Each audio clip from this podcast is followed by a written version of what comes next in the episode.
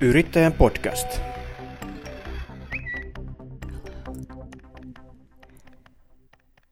Hyvät kuulijat, tervetuloa vuoden toisen Yrittäjän podcastin pariin. Minä olen toimittaja Pauli Reinikainen tuttuun tapaan isännöin Yrittäjän podcastia, joka on siis kuunneltavissa Suplapalvelussa ja Spotifyssa. Sieltä löydät myös aikaisemmat jaksot. Kannattaa ehdottomasti käydä kuuntelemassa. Siellä on paljon mielenkiintoista asiaa yrittäjille ja yrittäjähenkisille. Ää, tänään ää, puhumme konkurssista. Se varmaan yleisesti ottaen ajatellaan negatiivisena asiana. Suomessa monesti puhutaan, että konkurssin kokenut yrittäjä on niin kuin leimattu loppujakseen. Ja sitten yleensä monesti näissä samoissa äh, puheenvuoroissa käytetään esimerkkinä sitten tuolta Yhdysvaltojen rapakon takaa, missä melkeinpä jokainen menestynyt yrittäjä on kokenut ainakin yhden konkurssin. Eli varsin eri tavalla varmasti konkurssiin suhtaudutaan, mutta tärkeää on, että konkurssin kokenut pääsisi nopeasti. Saisi mahdollisuuden yrittää uudelleen, jos, jos niin haluaa. Tässä podcastissa vieraana haasteltavana on Lohjalta Kari Oksanen, joka on kokenut yhden konkurssin vuonna 2015. Ää, tervehdys Kari. Kiitos, kiitos ja tervehdys, tervehdys. Tosiaan, niin sinä olet konkurssin kokenut. Nykyisin toimit, toimit yrittäjänä, mutta lähdetään noista takavuosien kokemuksista. Minkälaista aikaa elit vuosina 2014-2015?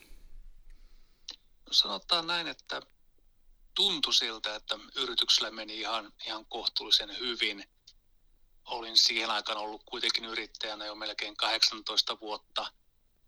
Ja tavallaan sokaistu sitten siihen sen hetkisen tilanteeseen eikä huomannut, että henkilöstökulut pääs liian korkeiksi. Mm. Öm, puhut sokaistumisesta, niin tota, mikä siihen ajoi? Öö, mä jollakin, jollakin tavalla uskoisin sen, sen johtuvan ihan siitä, että teki, teki pitkää päivää ja asiakkaita riitti ja töitä riitti, mutta sitten se töiden, mitä tehtiin, niin kate, kate ei pysynyt niin kuin kondiksessa. Joka, se, se työn tekeminen vaan sokaisesti. Pienellä, pienellä porukalla tehtiin, meitä olisi jo viisi vai kuusi henkilöä töissä. Niin. Minkä alan yritys oli kyseessä? Öö, markkinointia ja julkaisua, eli tehtiin julkaisutoimintaa. Meillä oli pari, pari pientä lehteä silloin, mitä tehtiin. Öö, konkurssi varmaan saattaa ja pelottaakin monia yrittäjiä. Osa sitten ehkä miettii enemmän sitä, että käy miten käy, niin tässä, tässä yritetään. Mikä sun oma mentaliteetti oli, kun öö, öö, lähdit yrittäjäksi öö, aikanaan? Oliko tämä nimenomaisesti tämä mainittu yritys ensimmäinen vai olitko ollut sitä aikaisemmin yrittäjän? Joo, joo, no sehän tässä oikeastaan olikin, että kun kyseessä oli se ensimmäinen yritys ja, ja, ja sitten tuli eteen se, että se pitää laittaa nurin vai jatkaako vai mitä tekeekö. Ja siihen aikaan sattumalta sattui olemaan paikallisessa säästöpankissa sitten pankinjohtaja tämmöinen vanhempi mies, joka sanoi mulle ihan suoraan, että että, että anna mennä konkurssiin, maksa velat sitten itse, että kuitenkin kun se ei ole mun omasta ammattitaidosta kyse, niin varmasti sulla työt jatkuu kuitenkin konkurssin jälkeenkin. Mä mietin sitä pitkän aikaa, että niin kuin, otanko mä pankista lainan, he olisivat kyllä lainottanut sen, että saatu maksettua kaikki velat pois, mutta tota, kyllä se kuitenkin oli parempi sitten aloittaa niin kuin alusta suurin, suurin ongelma oli se, että melkein 18 vuoden tavallaan elämäntyö piti niin kuin ajaa alas.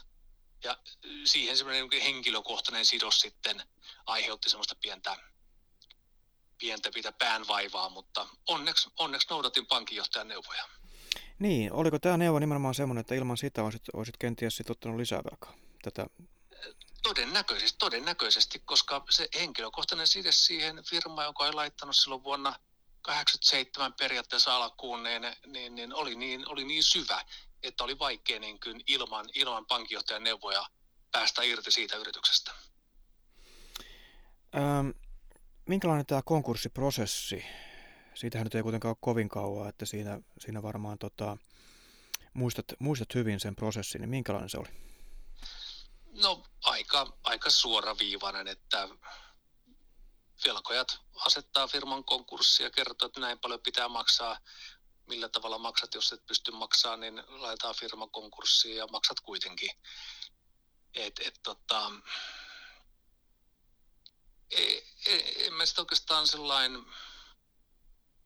Oliko nimenomaan se... tämä velka se, se kaikista tavallaan radikaalein tai merkittävin asia siinä, siinä tota prosessissa, mikä jäi sitten, mikä mietitytti? Mm, ehkä siinä sitten, kun, kun tuli se kysy- hetki, että firma menee konkurssiin, niin enemmän oli se, että jaha, firman nimi menee, menee että et, niin mitäs mä nyt teen. Et se ei niinkään, koska ei ollut mitään suuria investointeja tehty, niin ne velat ei ollut mitään älyttömän suuria summia, että niiden takaisinmaksussa ei olisi välttämättä niin kuin mennyt koko elämä, eikä se mennytkään kuin pari-kolme vuotta silloin. Mm. Mutta mut niin se itse, itse se konkurssi, tota, lakimiehethän sen hoiti ja pankit, et, et, että tässä tapauksessa niin se meni todella sujuvasti. Ja käytännössähän mä laitoin saman tien uuden firman pystyyn kyllä, että Tästä uudesta alusta on puhuttu paljon. Suomen yrittäjätkin ajaa sitä sen helpottamista, että konkurssin kokenut yrittäjä pääsisi nopeammin ja helpommin uuteen alkuun. Miten, miten sä itse sillä hetkellä, kun olit joutunut totta kai läpikäymään tämän, tämän henkisen prosessin ja, ja tota, se ei kuitenkaan nyt ihan kädenkäänteessä se konkurssi-asia siitä, siitä menee, niin tota, kuinka pian siis ja henkisesti, miten sä asennoidut siihen uuteen alkuun? No varmaan jos ajattelee sitä, että silloin 17-vuotiaana, kun aloitti yrittämisen, niin silloinkin ajatuksena oli se, että, että yrittäminen on kivaa, yrittämisessä saa tehdä jotain uutta, yrittämisessä saa kehittää. Ja silloin kun ensimmäinen firma meni konkurssiin ja jutteli toisten yrittäjien kanssa, jotka oli sitten pitempään ollut jo yrittäjinä, siitä tavallaan uudesta alusta ja uuden kehittämisestä, ja kyllä mä aika nopeasti sen päätöksen jälkeen, kun mä olin päättänyt, että annetaan mennä konkurssiin niin se ensimmäinen yritys, niin olin päättänyt sen, että kyllä mä tästä yrittäjänä jatkan. Mm. Tavalla tai toisella. Että en mä jää niin kuin, ns. tulee makaamaan, vaan tästä, tästä noustaan ja maksetaan velat ja mennään eteenpäin. Että. Mutta kyllä mä sen ymmärrän, että sitten jos on niin kyse siitä, että se konkurssi oikeasti tarkoittaa miljoonien velkoja, niin silloin voi olla huomattavasti vaikeampaa nousta uudestaan jaloille siellä niin nykytilanteessa. Puhuit tästä firman nimen menettämisestä tai, tai mitä sanaa nyt käytytkään tuossa äsken, niin tota, minkälaista palautetta, kommenttia lähipiiriltä, yhteistyökumppaneilta tai näin, niin tuli? Se oikeastaan olikin se kaikista yllättävin puoli, että niin kuin pankinjohtaja sanoi silloin mulle, että, että mä olen ainoa, kenellä on siihen firman nimeen ja siihen firmaan niin kuin minkäänlaista tämmöistä todellista niin kuin tunteellista paloa. Että ei ne mun asiakkaat tai ne meidän firman asiakkaat siltä firman nimeltä mitään tilaa, vaan niiltä ammattilaista, jotka tekee sen palvelun. Ja näin kävikin sitten, kun perustettiin uusi firma, niin käytännössä ei yksikään vanhoista asiakkaista lopettanut meiltä tilaamista, vaan ne siirtyi tämän uuden yrityksen asiakkaiksi sitten. Niin, eli mm, se ei heille, tavallaan sillä ei heille ollut merkitystä. Sillä, sillä ei heille ollut, ollut sen mer- merkitystä ja sitten he kuitenkin näki, että me hoidettiin hommat jatkossakin ihan, ihan yhtä hyvin. Että ainoa vaan, että henkilökunta siinä muutui totta kai, että se 2015 liikaa henkilöitä töissä, jotka ei tuottanut niin paljon kuin olisi yrityksen ylläpitämiseksi tarvinnut, niin jatkohan sitten tapahtui niin, että mä aloitin niin kuin yksin ilman työntekijöitä sitten 2015 uudestaan. Ja oliko toimiala sama? Käytännössä joo, kyllä, kyllä tämän koko, koko yli 30 vuotta on tullut tehtyä niin kuin tavalla tai toisella markkinointia ja, ja tämmöistä niin sisällön tuotantoa, että vaikka tavat ja alustat ja, ja työntekokin on muuttunut, mutta koko aika on tullut tehty käytännössä samaa työtä. Mm, mm.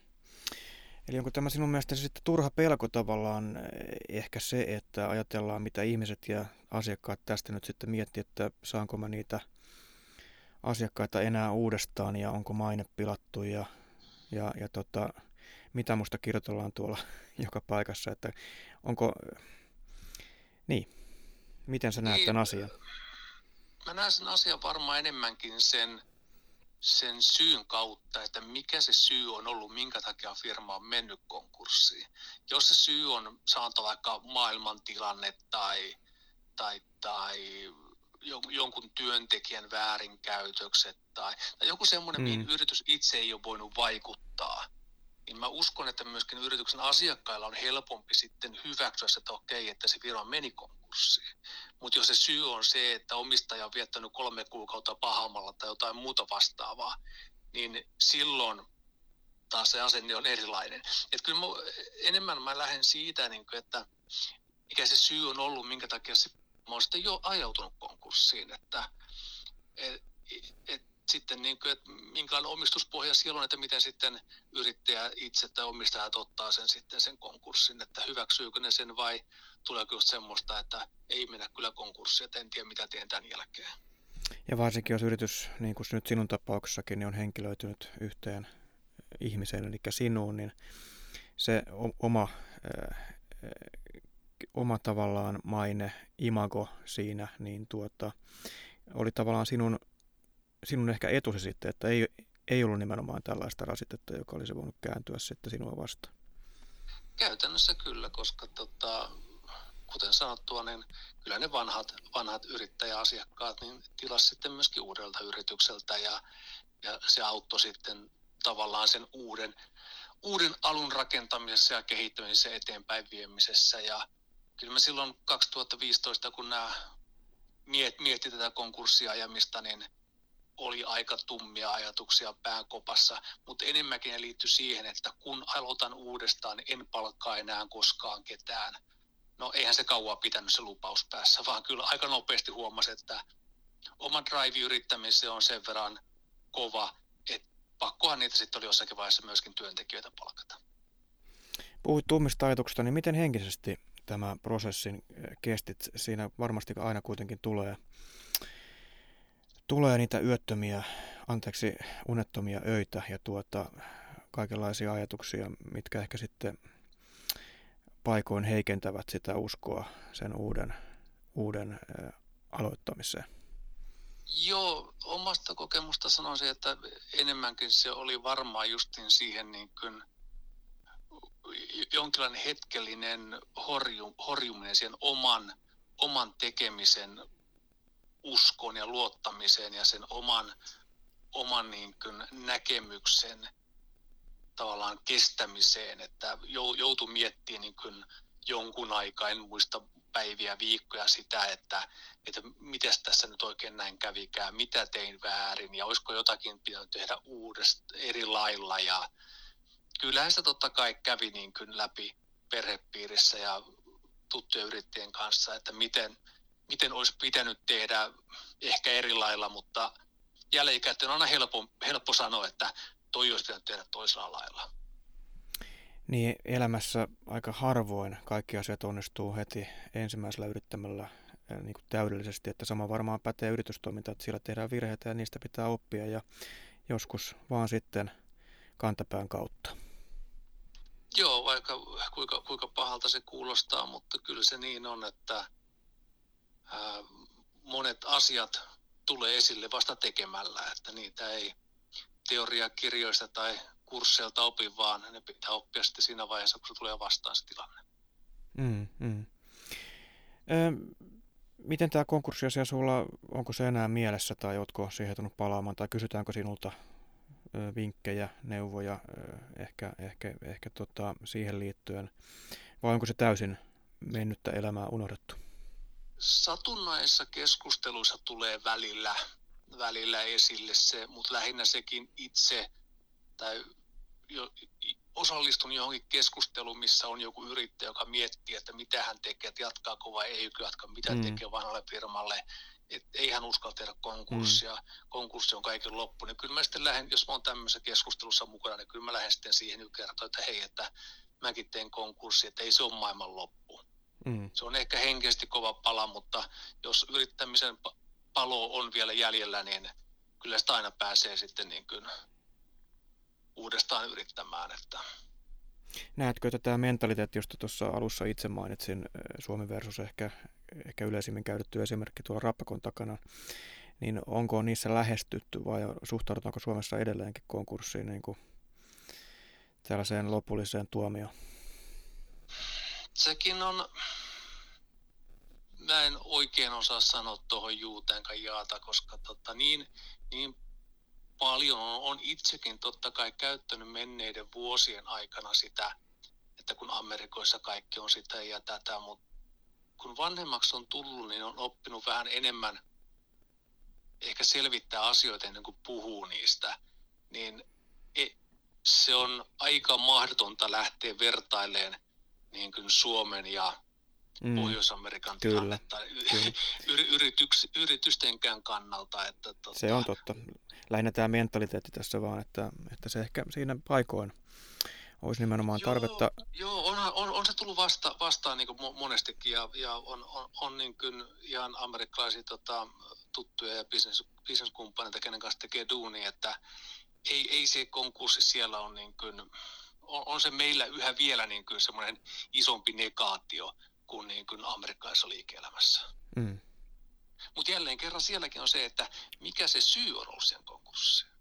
Jos se syy on ollut se, että sä oot itse sössinyt kaikki ja jatkat sitä vielä, niin ei se sielläkään ole niin kuin pelkästään hyvä asia sitten. Yrittäjän podcast. Yrittäjän podcastin vuoden toisessa jaksossa vieraana yrittäjä Kari Oksanen, joka puhuu konkurssista. Vuonna 2015 hänen, hänen ensimmäinen yrityksensä päätyi konkurssiin. Mutta nykyään tilanne on sitten aika lailla erilainen. Sinulla on ilmeisesti useampi yritys. Kerro, mitä teet nykyään.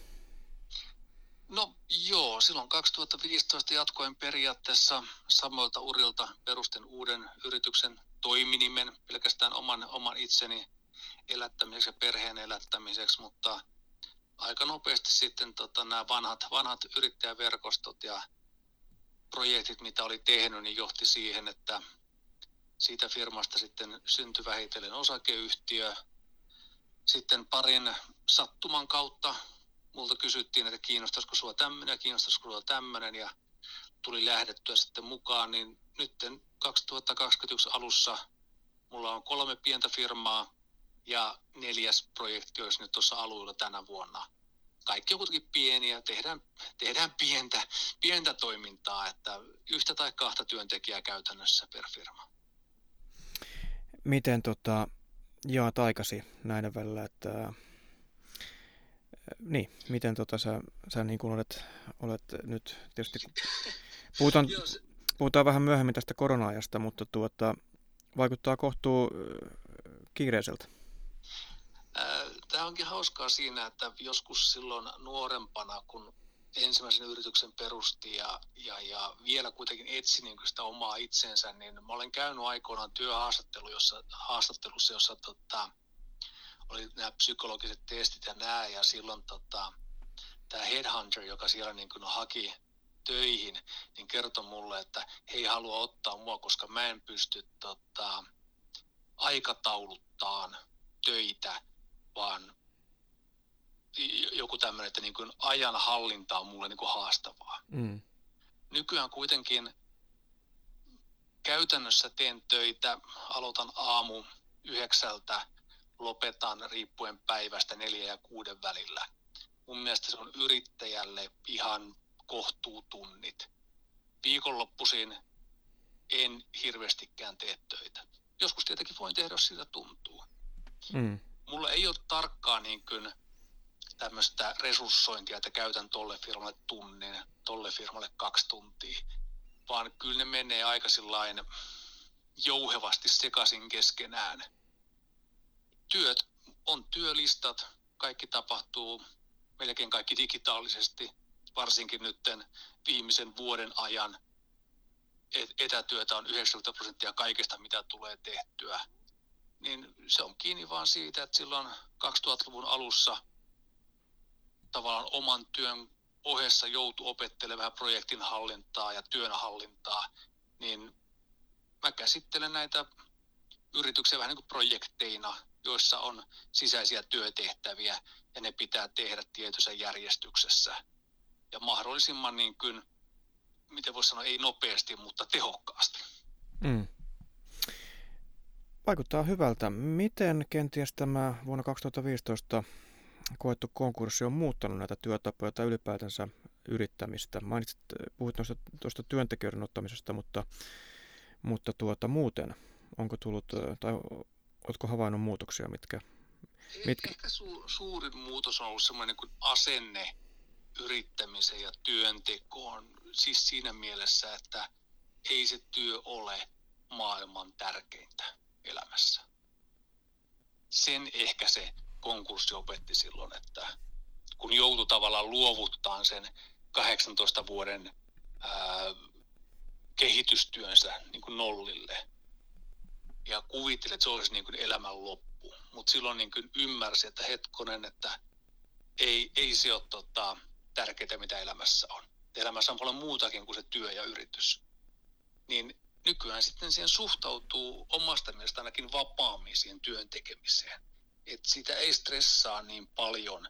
Totta kai kaikki työt tulee tehtyä ajalla ja on deadlineja, mutta se asennoituminen siihen itse tota, yrit, yrittäjyyteen on kuitenkin muuttunut sen vuoden 2015 jälkeen. Mennäänpäs korona-aikaan, nimittäin nythän olemme ihan ajankohtaisen asian päällä. Tuossa viime keväänä, kun, kun korona, viime viime vuoden keväänä, kun korona iski täydellä voimalla myöskin Suomeen, niin tuota sen jälkeen aika pian sitten ensimmäinen viidettä alkaen tuli voimaan väliaikainen laki, joka ää, vaikeutti yritysten hakemista konkurssiin. No nyt tämä väliaikainen laki sitten päättyy tammikuun lopussa, mutta sen tilalle tulee toinen väliaikaislaki ensimmäinen helmikuuta alkaen 31. päivään syyskuuta asti sitten tänä vuonna. Ja tämä laki estää velkojen hakemasta yrityksiä konkurssiin lyhytkestoisten maksuvaikeuksien perusteella. Eli tämmöisistä pienistä summista.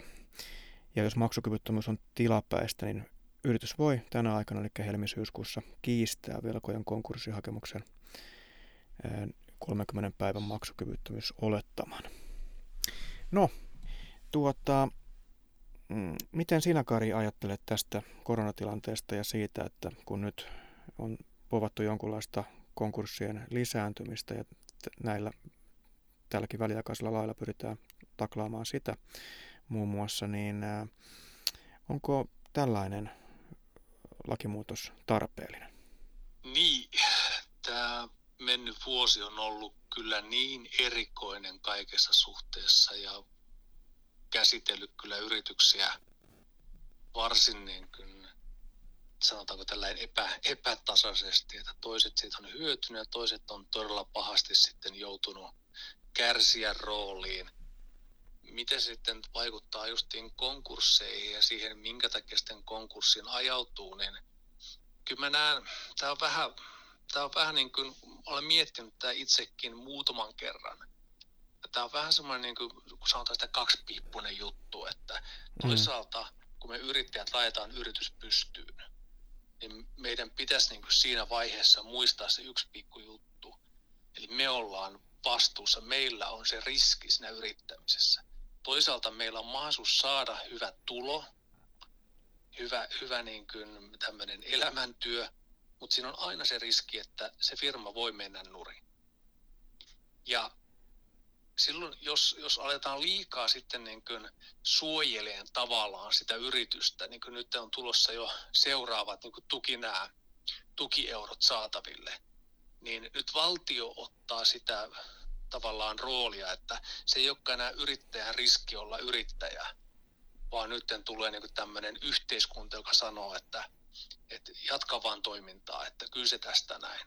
Mm. Ja tavallaan jos tehdään niin isoja muutoksia pelkojenkin oikeuksiin tai mahdollisuuksiin, niin kyllä se, se on, mulla ei ole niin kuin suoranaista niin kuin mielipidettä siitä, että onko se hyvä vai huono, koska tota...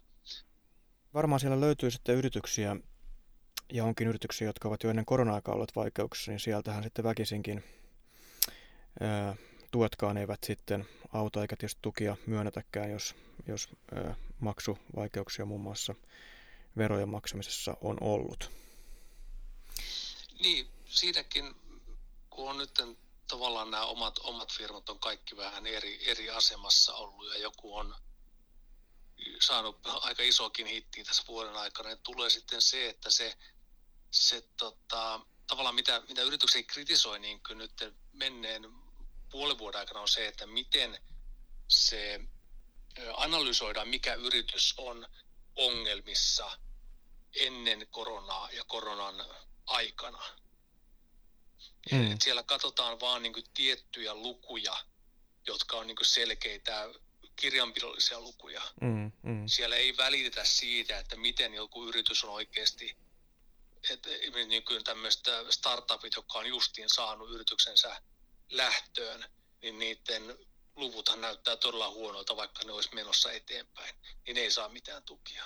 En mä tiedä, siinäkin jälleen kerran, että, että, että tota, vaikka korona toi niitä ongelmia meidänkin toimintaan, niin me ollaan vaan yritetty kehittää toimintaa ja sinnitellä tässä ja katsotaan, mitä vuosi 2021 tuo tullessaan, että ei tässä yrittäjänä voi oikeastaan mitään muuta kuin tehdä ja kehittää ja tehdä töitä. Mm.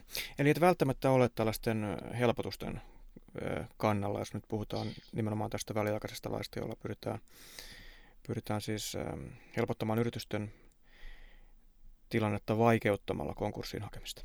Niin, si- kyllä mä uskon, että on, on semmoisiakin tilanteita, missä se on ihan hyvä asia. Ja joka niin kuin antaa sen mahdollisuuden tämmöiselle kohtuullisen terveelle yritykselle vielä löytää se reitti, reitti niin kuin eteenpäin. Ja, ja musta tuntuu, että tuskin niin kuin tai mä toivon, että tämmöistä niin kuin helpotusta ei tulla väärinkäyttää sitten millään lailla, mm. vaan että se oikeasti toimii niin kuin apuna semmoiselle yritykselle ja yrittäjille, jotka oikeasti tarvii sitä apua siinä vaiheessa. Kun on se kysymys, että saataisiko nyt vielä hetki aikaa kokeilla, ettei tämä nyt ole vielä tässä näin.